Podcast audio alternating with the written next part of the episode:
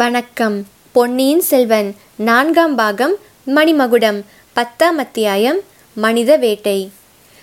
வந்தியத்தேவன் நாயின் வாயில் அகப்படாமல் தரையில் குதிப்பதா அல்லது மறுபடியும் மதில் சுவரின் மேல் ஏறுவதா என்று தீவிரமாக சிந்தித்து கொண்டிருந்தான்.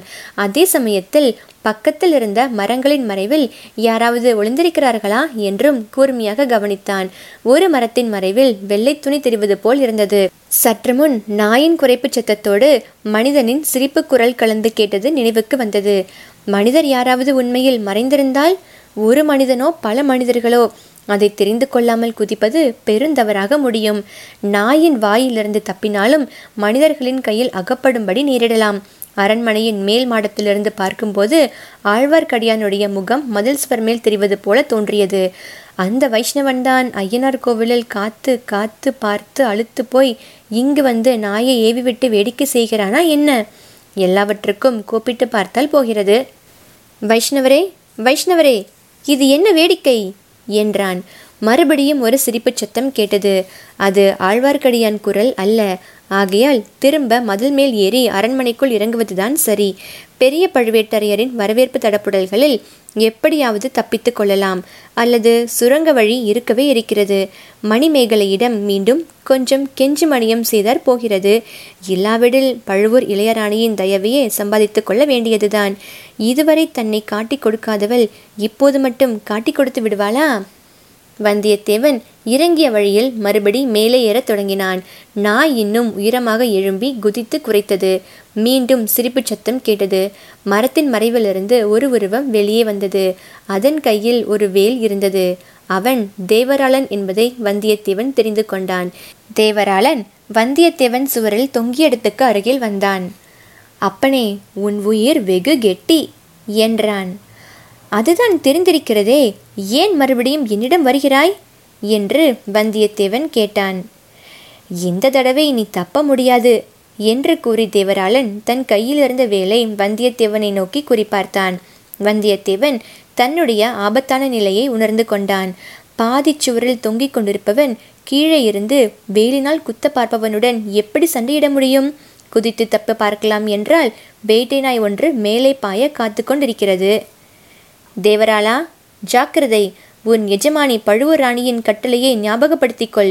என்னை ஒன்றும் செய்ய வேண்டாம் என்று உங்களுக்கு ராணி சொல்லியிருக்கவில்லையா?" தேவராளன் ஒரு பேய் சிரிப்பு சிரித்துவிட்டு, "பழுவூர் ராணி என் எஜமானி அல்ல. எந்த ஊர் ராணியும் என் எஜமானி அல்ல. பத்திரகாளி துர்கா பரமேஸ்வரி தான் என்னுடைய எஜமானி" என்றான். "என் குலதெய்வமும் துர்கா பரமேஸ்வரிதான். அவளுடைய அருளினால்தான் நடுக்கடலில் எரிகிற கப்பலிலிருந்து தப்பித்து வந்தேன். என்னை தொட்டாயானால் துர்கை உன்னை அதம் செய்து விடுவாள்" என்றான் வந்தியத்தேவன். "நீ துர்க்கையின் பக்தன் என்பது உண்மையானால் இப்பொழுது எனக்கு ஒரு காரியம் செய்ய வேண்டும். அப்போதுதான் உன்னை கொல்லாமல் விடுவேன்" என்றான் தேவராளன். "என்ன செய்ய வேண்டும்? முதலில் உன்னுடைய நாயை அப்பால் போகச் சொல்லு." "இந்த பக்கம் ஒரு வீர வைஷ்ணவன் வந்தான். அவனை தேடி பிடிப்பதற்கு நீ ஒத்தாசை செய்தால் உன்னை சும்மா விட்டு விடுகிறேன்." "எதற்காக அவனை பிடிக்க வேண்டும்?" என்றான் வந்தியத்தேவன். "துர்காதேவிக்கு ஒரு வீர வைஷ்ணவனை பலி கொடுப்பதாக நான் சபதம் செய்திருக்கிறேன். அதற்காகத்தான்" என்றான் தேவராளன். இந்த சமயத்தில் வந்தியத்தேவன் மதில் சுவரில் பிடித்து தொங்கிக் கொண்டிருந்த சிறிய செடி வேரோடு பெயர்ந்து வர ஆரம்பித்தது. வேலின் முனையில் சிக்காமல் எப்படி தேவராளன் கழுத்தின் மேல் குதிப்பது என்று வந்தியத்தேவன் யோசித்து கொண்டே, "அந்த வீர வைஷ்ணவன் என் அருமை சிநேகிதன். அவனுக்கு ஒருபோதும் நான் துரோகம் செய்ய மாட்டேன். அவனுக்கு பதிலாக என்னையே பலி கொடுத்துவிடு" என்றான். "அப்படியானால் இந்த வேலுக்கு இப்போது இரையாகி விடு" என்று தேவராளன் வேலை தூக்கி வந்தியத்தேவன் மீது குறிப்பார்த்தான். வந்தியத்தேவன் செடியை விட்டுவிட்டு வேலின் முனைக்கு அடியில் அதை தாவி பிடித்து கொண்டு கீழே குதித்தான். குதித்த வேகத்தில் தரையில் மல்லாந்து விழுந்தான். தேவராளன் அந்த அதிர்ச்சியை சமாளித்து கொண்டு வேலை தூக்கினான். அந்த சமயத்தில் பின்னாலிருந்து ஓர் உருவம் ஓடி வந்து தன் கையிலிருந்த தடியினால் தேவராளன் தலையில் ஓங்கி ஒரு போடு போட்டது. தேவராளன் வந்தியத்தேவன் பேரில் பொத்தென்று விழுந்தான். நாய் தன் எஜமானை தாக்கியவன் பேரில் பாய்ந்தது. ஆழ்வார்க்கடியான் அதற்கும் சித்தமாயிருந்தான். தன்னுடைய மேல் துணியை விரித்து நாயின் தலை மீது போட்டான். நாய் சில வினாடி நேரத்துக்கு கண் தெரியாத குருடாய் இருந்தது. அச்சமயம் சுருக்கு போட்டு தயாராக வைத்திருந்த காட்டுக்கொடியை அதன் கழுத்தில் எரிந்து வைஷ்ணவன் நாயை ஒரு மரத்தோடு சேர்த்து பலமாக கட்டினான். இதற்குள் வந்தியத்தேவன் தேவராளனை தன் மேலிருந்து தூக்கி தள்ளிவிட்டு எழுந்தான். தேவராளன் வைஷ்ணவனுடைய ஒரே அடியில் நினைவு இழந்து மூர்ச்சியாகி கிடந்தான். இருவரும் இன்னும் சில காட்டுக்கொடிகளை பிடுங்கி அவனுடைய கால்களையும் கைகளையும் கட்டி போட்டார்கள். பிறகு வந்தியத்தேவன் வேலையும் ஆழ்வார்க்கடியான் கைத்தடியையும் எடுத்துக்கொண்டு கிளம்பினார்கள். சம்புவரையர் மாளிகையின் வாசற்பக்கத்தை தவிர மற்ற மூன்று பக்கங்களிலும் நெடுந்தூரத்துக்கு காடு மண்டி கிடந்தது. அதற்குள்ளே புகுந்துவிட்டால் வெளியில் வருவது கஷ்டம். ஆகையால் வந்தியத்தேவனும் ஆழ்வார்க்கடியானும் மதில் சுவர் ஓரமாகவே விரைந்து சென்றார்கள். விரைந்து நடக்கும்போதே ஆழ்வார்க்கடியான், "நீ புத்திசாலி என்று நினைத்தேன். நான் நினைத்தது தவறு என்று இப்போதே தெரிந்தது" என்றான். "அவசரப்பட்டு சுரங்க வழியில் புகுந்ததை சொல்கிறீரா? அதன் மூலமாக எவ்வளவு பயங்கரமான மர்மங்களை கண்டுபிடித்திருக்கிறேன் தெரியுமா?" என்றான் வந்தியத்தேவன். "அது ஒரு புறம் இருக்கட்டும். வைஷ்ணவனை கண்டுபிடிப்பதற்கு ஒத்தாசை செய்கிறாயா என்று தேவராளன் கேட்டதும், "ஆகட்டும்" என்று சொல்லி தொலைப்பதற்கு என்ன? வீணாக ஏன் அபாயத்துக்கு உள்ளாக வேண்டும் என்றான் வைஷ்ணவன். "எல்லாம் சகவாச தோஷந்தான்" என்றான் வந்தியத்தேவன். "யாருடைய சகவாசத்தை சொல்கிறாய்? இத்தனை தவறு செய்யும்படி உனக்கு நான் ஒரு நாளும் சொன்னதாக நினைக்கவில்லையே." "உம்மை சொல்லவில்லை ஐயா, பொன்னியின் செல்வரை சொல்கிறேன். அவரை பார்த்து பழகிய பிறகு பொய் சொல்லுவதற்கு உள்ளம் இடம் கொடுக்கவில்லை." "உயிர் தப்புவதற்காக கூடவா அவ்வளவு சத்திய சந்தனாகிவிட்டாயா?" "அது மட்டுமல்ல, நீர் எங்கேயோ பக்கத்தில் மறைந்திருக்கிறீர் என்று எனக்கு தெரியும். நான் உம்மை பிடித்து கொடுக்கிறேன் என்று தேவராளன் இடம் சொல்வதை நீர் கேட்டுக்கொண்டிருந்தது உண்மை என்று நம்பிவிட்டால் இந்த ஆபத்து சமயத்தில் எனக்கு உதவி செய்ய வந்திருப்பீரா?"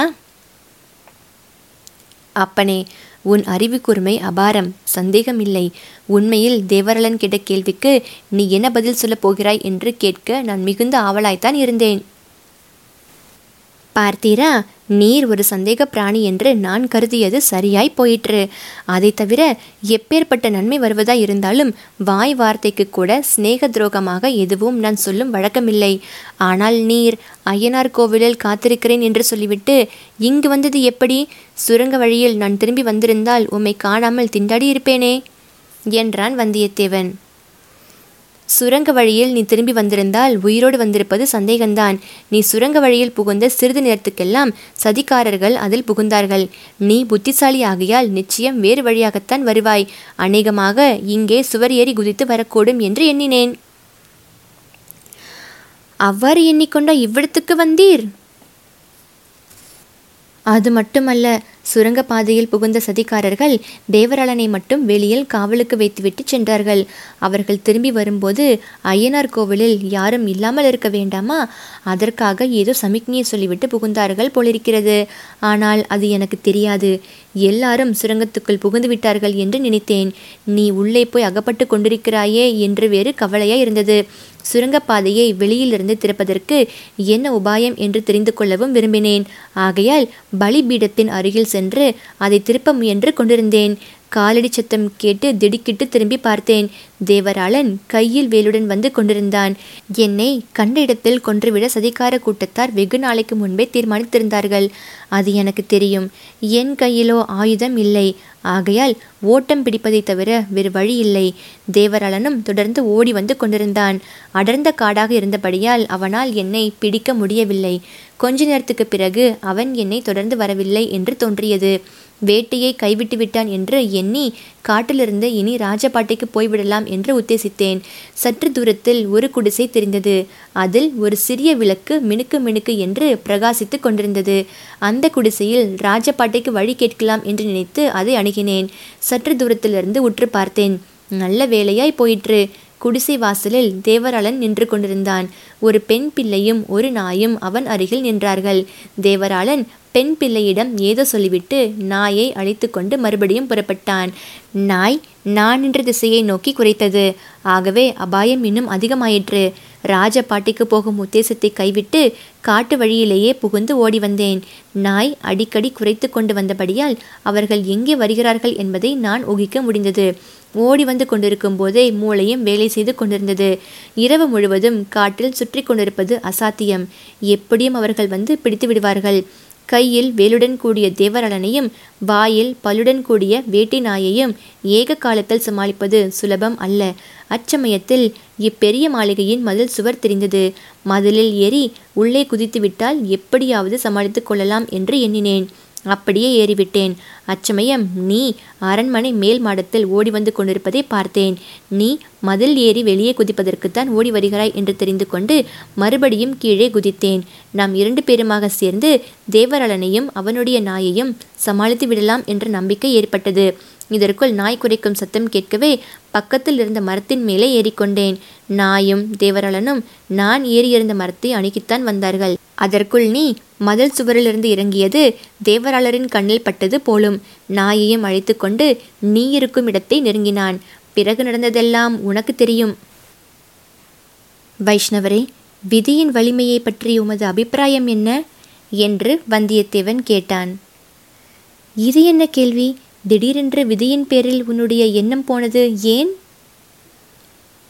ஒவ்வொருவரும் பிறக்கும் போதே இன்னாருக்கு இன்னபடி என்று பிரம்மதேவன் தலையில் எழுதிவிடுவதாகச் சொல்கிறார்களே, அதை நீர் நம்புகிறீரா இல்லையா? இல்லை, எனக்கு விதியில் நம்பிக்கை இல்லை. விதியை முழுதும் நம்புவதாயிருந்தால் பரந்தாமனிடம் பக்தி செய்து உய்யலாம் என்பதற்கு பொருள் இல்லாமற் போய்விடுமல்லவா? ஆழ்வார்கள் என்ன சொல்லியிருக்கிறார்கள் என்றால், ஆழ்வார்கள் எதையாவது சொல்லியிருக்கட்டும். எனக்கு விதியில் பூரண நம்பிக்கை உண்டாகி இருக்கிறது. விதியின்படியே தான் எல்லாம் நடக்கும் என்று கருதுகிறேன். இல்லாமற் போனால் இன்றைக்கு நான் தப்பித்து கொண்டு வந்திருக்க முடியாது. அப்பனே, விதியினால் நீ தப்பித்து வரவில்லை, மதியின் உதவியினால் தப்பித்து வந்தாய். இல்லவே இல்லை, என் மதி என்னை ஆழம் தெரியாத அபாயத்தில் கொண்டு போய் சேர்த்தது. விதி என்னை அதிலிருந்து கரையேற்றியது. இப்படி அவர்கள் பேசிக்கொண்டிருக்கும் போதே காட்டை கடந்து வந்து விட்டார்கள். கடம்பூர் அரண்மனையின் முன்வாசல் அங்கிருந்து தெரிந்தது. அங்கு ஒரே அல்லோல கல்லோலமாக இருந்ததும் தெரிந்தது. பழுவேட்டரையரின் யானை குதிரை பரிவாரங்கள் வெளியிலிருந்து வாசலை நெருங்கி வந்து கொண்டிருந்தன. அமோகமாக அலங்கரிக்கப்பட்டிருந்த அரண்மனை வாசலில் சம்புவரையரும் அவருடைய பரிவாரங்களும் வரவேற்பதற்கு காத்திருந்தார்கள். நூற்று கணக்கான தீவர்த்திகள் இரவை பகலாக்கி கொண்டிருந்தன. பேரிகைகள், முரசுகள், கொம்புகள், தாரைகள், தப்பட்டைகள் ஒன்று சேர்ந்து முழங்கின.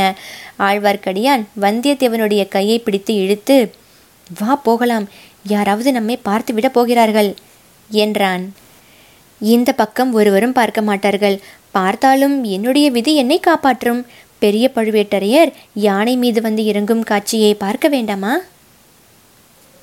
அது மட்டும்தானா?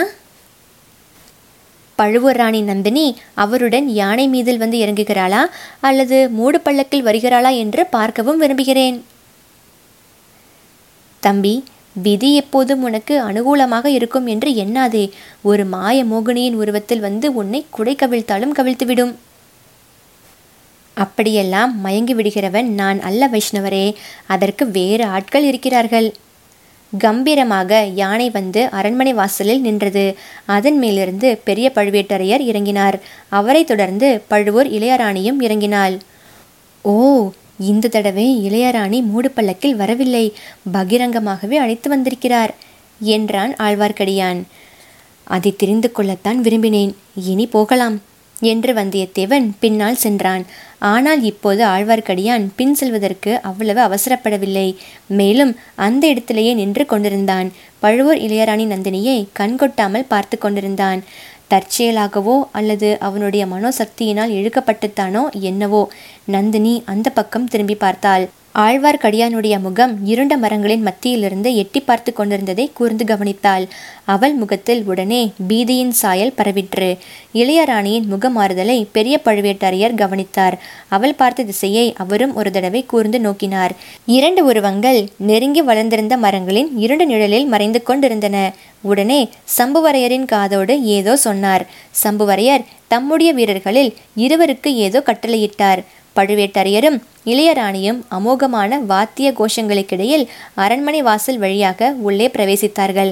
அதே சமயத்தில் இரண்டு குதிரை வீரர்கள் அரண்மனை மதிலை சுற்றியிருந்த காட்டிற்குள் பிரவேசித்தார்கள். குதிரைகளை காட்டுக்குள் அவர்கள் கஷ்டத்துடன் செலுத்தி கொண்டு போனார்கள். வெகு தூரம் சென்றும் யாரும் இருப்பதாக தெரியவில்லை. கிட்டத்தட்ட காட்டை கடந்து அப்புறத்தில் சமவெளியாக இருந்த திறந்த மைதானத்தண்டி வந்துவிட்டார்கள். அண்ணே, காட்டில் ஒருவரும் இல்லை, கிழவரின் மனப்பிராந்திதான் என்றான் அவர்களில் ஒருவன். அச்சமயம் நாய் ஒன்று அவர்களுக்கெதிரே ஊளையிட்டு கொண்டு வந்தது. தம்பி, நாய் எப்போது ஊளையிடும் தெரியுமா என்று மற்றவன் கேட்டான். யாராவது செத்துப்போனால் ஊளையிடும் என்றான் முதலில் பேசியவன். பேய், பிசாசு, வேதாளம் முதலியவைகளை கண்டாலும் ஊளையிடும் என்றான் இன்னொருவன். உன்னை பார்த்துத்தான் பிசாசு என்று நினைத்து கொண்டு விட்டதோ என்னமோ? இல்லை தம்பி, உன்னை வேதாளம் என்று எண்ணிக்கொண்டு விட்டது. இச்சமயத்தில் அவர்களுடைய தலைக்கு மேலே பயங்கரமான பேய்ச்சிரிப்பை கேட்டு இருவரும் திடுக்கிட்டு அண்ணாந்து பார்த்தார்கள். இரண்டு பேரின் தலைக்கு மேலேயும் இரண்டு மரக்கிளைகளில் இரண்டு வேதாளங்கள் உட்கார்ந்திருந்தன. இரண்டு வேதாளங்களும் அந்த இரண்டு வீரர்களின் கன்னத்திலும் பளிர் என்று அறைந்து கழுத்தை பிடித்து நெட்டி கீழே தள்ளின. பிறகு அந்த பொல்லாத வேதாளங்கள் குதிரைகளின் மீது ஏறிக்கொண்டு காட்டை கடந்து மைதானத்தில் விரைந்து சென்றன.